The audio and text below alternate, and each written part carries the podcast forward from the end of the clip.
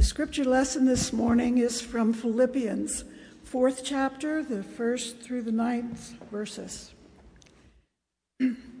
Therefore, my beloved and longed for brethren, my joy and crown, so stand fast in the Lord, beloved. I implore Euodia and I implore Syntyche to be of the same mind in the Lord.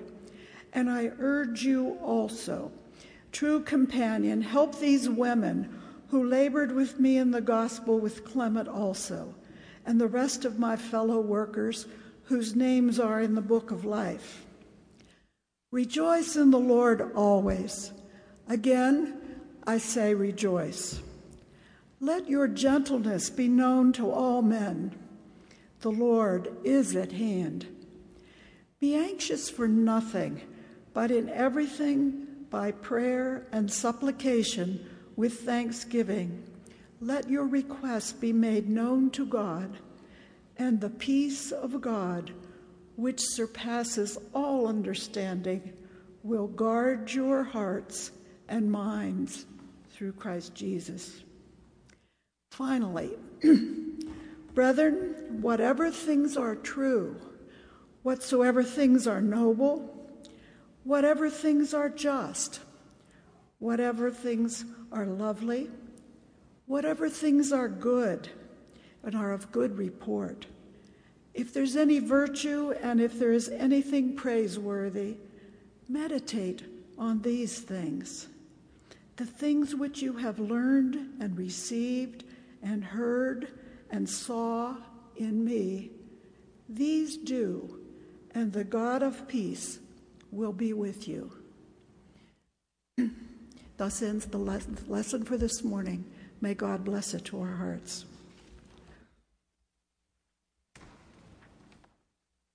Please join me in prayer. Lord of all goodness, give us more Jesus. Help us to remember that nothing we desire compares with you. Lord, may my words exalt you. May your spirit breathe in us new life and new ways of understanding. In Jesus' name we pray. Amen. Well, it's always a pleasure for me to come to this corner. Whenever Curtis emails me and says, Would you mind preaching? I just go, Oh, I hope I don't have anything going on because there's something about this place. And I know that you all feel it because as soon as I hit the parking lot, I knew I was here. I don't know what it is. I think it is God. But there's something about this place. So thank you so much for having me again. Have you ever done a search on YouTube? Anybody? I'm sure most of you have. Um, working as a youth pastor at Wasatch Presbyterian Church, I have done my share of YouTube searches. Watching silly animals, cute kids, childish adults, endearing and inspirational videos. One night, while working on a youth conference in Colorado, I was sitting with some colleagues late at night and we were sharing all the videos that we had used in ministry or silly things that we had seen. And one of my most respected mentors in ministry, a very tall man with a very deep voice, who's usually quite soft spoken until he preaches, he kind of looked at me sideways and he said, Amy Kim. You look at such holy things. Kind of startled, I looked at him and I said, Well, what do you look for? And he said, quietly, church fights. what? I said, Church fights? Really? Well, immediately, he proceeded to show me what comes up when you YouTube church fights. When you do that search on YouTube, you get this about 187,000 results. Video after video of church folks out of their minds, hollering and many times throwing a punch right there in the middle of worship. It's crazy. On one hand, it's hilarious. Yes, totally over the top and easy for me to write off those people as crazy and out of control. You see, in my Presbyterian tradition, we pride ourselves on a phrase that comes out of the first book to the Corinthians that calls believers to do everything decently and in order. Boisterous church fights would not behoove our sense of order. Instead, what I have witnessed, and at times admit I have been a part of, is a mo- more covert way of dealing with our issues. Now, I'm sure my Baptist brothers and sisters here do not conduct themselves in such a way, but just maybe, maybe, you can relate. Some church folks are masters of manipulation and can spend an awful lot of time working on their side, trying to get their way. And don't get me wrong, we believe that it is what God wants. We're fighting over things that are important, and we believe it is best for the church. But sometimes we forget that we are a part of the kingdom. And these arguments can veer us away from what we are ultimately called to do. You see, when we look at this passage from this letter from Paul to the community in Philippi, his usual greeting has an addition. He chooses this moment to highlight, or I would say call out, two people, Euodia and Syntyche. Word had gotten back to Paul, and he was aware of this situation, whatever it was, and that the community at large was aware, and he chooses to call it out. So imagine this scene with me. The letter has arrived, the community gathers, eagerly anticipating an inspirational word and direction from their leader. These two women are there, I imagine, probably not sitting next to one another, but they're all there with the gathered community. Imagine their surprise when the letter is read, and on the first page, it mentions not only the conflict, but mentions them by name. It reads, Therefore, my brothers, whom I love and long for, my joy and crown stand firm, thus in the Lord, my beloved. And then get this one. I'm sure they were so excited to hear this. I entreat Euodia and I entreat Syntyche to agree in the Lord. Yes, I ask you, true companion, help these women who have labored side by side with me in the gospel together with Clement and the rest of my fellow workers whose names are in the book of life. Okay, how many of you would really like to be those two women in the midst of this community? But I think it's pretty amazing that it's actually mentioned because I think it calls to conversations that will happen over and over again in the church when we need to be called out. The reality is that whatever the conflict, and no matter how small it may have started, it was now infecting and affecting the community to the point of making its way to Paul, and he thought it needed to be addressed. Paul calls it out in the middle of community and follows it up with, Rejoice in the Lord always. Again, I say rejoice. I like this line. Let your reasonableness be known to everyone. The Lord is at hand. Do not be anxious about anything, but in everything, by prayer and supplication with thanksgiving, let your requests be made known to God. And the peace of God, which surpasses all understanding, will guard your hearts and your minds in Jesus Christ. He's highlighting it for these women but he's using this opportunity to speak to everyone. They need to remember their reasonableness, that the Lord is at hand. Commentaries will say that these women were probably leaders within the community and that it speaks to the importance of their need for resolution. And I think that's true. But see, there is a responsibility that comes with following Jesus Christ. And I believe this passage highlights how important responsibility is when it comes to conflict. Unattended conflict is toxic. When we claim Christ as Lord and Savior, it has the power to get in the way of people's view of God and the love of Christ that we proclaim. I know as I say these words, we can all sit here and calmly agree that this is the case. But when we are frustrated, many times we choose to let those frustrations fester and our lesser nature rules our hearts instead of Christ ruling our hearts. Are you with me? Do you hear our call to deal with conflict as soon as we can? Especially when it comes to the community we call church? Don't wait and try to wear the other party down or try to get our posse to help fight battles and be on our side. And by no means should we get to the point of throwing punches like I saw on the YouTube video. I know you'll be looking it up later today. Hear these words again. Whatever is true, whatever is honorable, whatever is just, whatever is pure, whatever is lovely, whatever is commendable, if there is any excellence, if there's anything worthy of praise, think about these things. What you have learned and received and heard and seen in me, practice these things. Think about that. Practice these things. Not just do them, we need to practice them. But you know, we're not just called to stop there.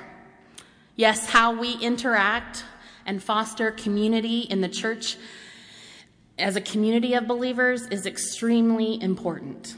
But you know, once we leave this community each week, I see you all bless one another to take Christ's light out into the world. Well, we're supposed to do that. It's not something we do at the end of the service. Anyone feel the weight of what has happened in the state of Utah this week? This past week, marriage equality, holy moly, and praise God. What a thing to celebrate. Some of you were at the celebration. I had to read about it and hear from friends who were present. Young, old, city leaders, defendants, gay, straight, questioning, all were there to celebrate what had happened. The joy and deep sigh of relief was palpable. But you know what was missing? A strong presence of counter protest. Has anyone thought of that? We know we live in a community and culture that is not all on the same page when it comes to marriage equality. Whenever a decision like this that is so public and folks feel so passionate, there is always a losing side.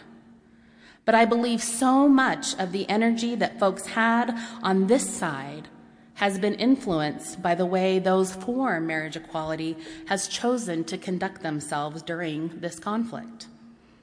I believe this is why there was a peaceful celebration on Library Square on Monday. There's a real goodness in that. And I believe it is because of the, the presence of peace was the goal. Now, we still have a responsibility to these conversations, to continue to approach these conversations in peace, with attention to show Christ's love and grace. In Paul's words, to practice these things, not just to believe in them, but to practice them. And when you feel your frustrations with folks on any of the other sides you are on boil up, remember this plea to the Philippians and do not forget the work of the Spirit. It is because of the work of the Spirit that we can believe that unity is possible. I really don't believe that there is an aspect of our life that doesn't apply to this passage. Our relationships at work, at home, in the community, we need to be believers that reflect these practices. Now I'm going to read you a little story from one of my favorite books, The Sneetches. I'm sorry that I don't have the book to show you, but just imagine. It's called The Zax. One day, making tracks in the prairie of Prax, came a north going Zax and a south going Zax. And it happened that both of them came to a place where they bumped. There they stood, foot to foot, face to face. Look here now, the north going Zax said. I say, you are blocking my path. You are right in my way. I'm a north going Zax, and I always go north. Get out of my way now and let me go forth. Who's in whose way? snapped the south going Zax. I always go south, making south going tracks. So you're in my way, and I ask you to move and let me go south in my south going groove. Then the north going Zax puffed up his chest with pride. I never, he said, take a step to one side. And I'll prove to you that I won't change my ways if I have to keep standing here 59 days. And I'll prove to you, yelled the south going Zax, that I can stand here in the prairie of Prax for 59 years, for I live by a rule that I learned as a boy back in south going school. Never budge. That's my rule. Never budge in the least, not an inch to the west, not an inch to the east. I'll stay here not budging. I can and I will, if it makes you and me and the whole world stand still. Well, of course, the whole world didn't stand still. The world grew, and in a couple of years, the new highway came through, and they built it right over those two stubborn Zax and left them there standing, unbudged in their tracks. Isn't this a timeless story? What I appreciate about this story is the lesson it illustrates. What happens while they are stuck in the conflict? The world keeps moving on. When we think of this as believers in Christ, we need to be aware that God keeps moving even if we're not budging. Not an inch to the west, not an inch to the east. While we hold on to our side, we miss life that has continued to be transformed around us. You see, as believers, we know the power of the resurrection. So let us be bold in holding on to the promise of resurrection. In the words of Frederick Buechner, resurrection means that the worst thing is never the last thing. Let me say that again. Resurrection means that the worst thing is never the last thing. To live resurrection now, today, this hour, is to live immersed in a life of wonder and joy. Resurrection is a word of transformation. It is not just about life after death. It is not just about being raised from the dead. Resurrection is about living today a life that is transformed, renewed by the power of Jesus Christ living in us through the Holy Spirit. Anybody familiar with Gaither's gospel songs? There's an old song that says, Because he lives, I can face tomorrow. Because he lives, all fear is gone. Because I know he holds the future and life is worthy in living just because he lives. Resurrection means it is possible for you and for me to be transformed more and more day by day into the likeness of Christ. Paul writes, For I am convinced that neither death nor life, nor angels, nor principalities, nor things present, nor things to come, nor powers, nor height, nor depth, nor anything else in all creation will be able to separate us from the love of God in Christ Jesus our Lord. Paul could say this because he knew that none of these things was the last thing. No matter the struggle, no matter the pain, no matter the conflict, God always has the final word. Resurrection means that the worst thing is never the last thing. Let us all live into the promise of God's grace through Jesus Christ, who is capable of walking us through any and every conversation and conflict we could imagine, and even those we never thought possible. Let us be people of hope. Amen.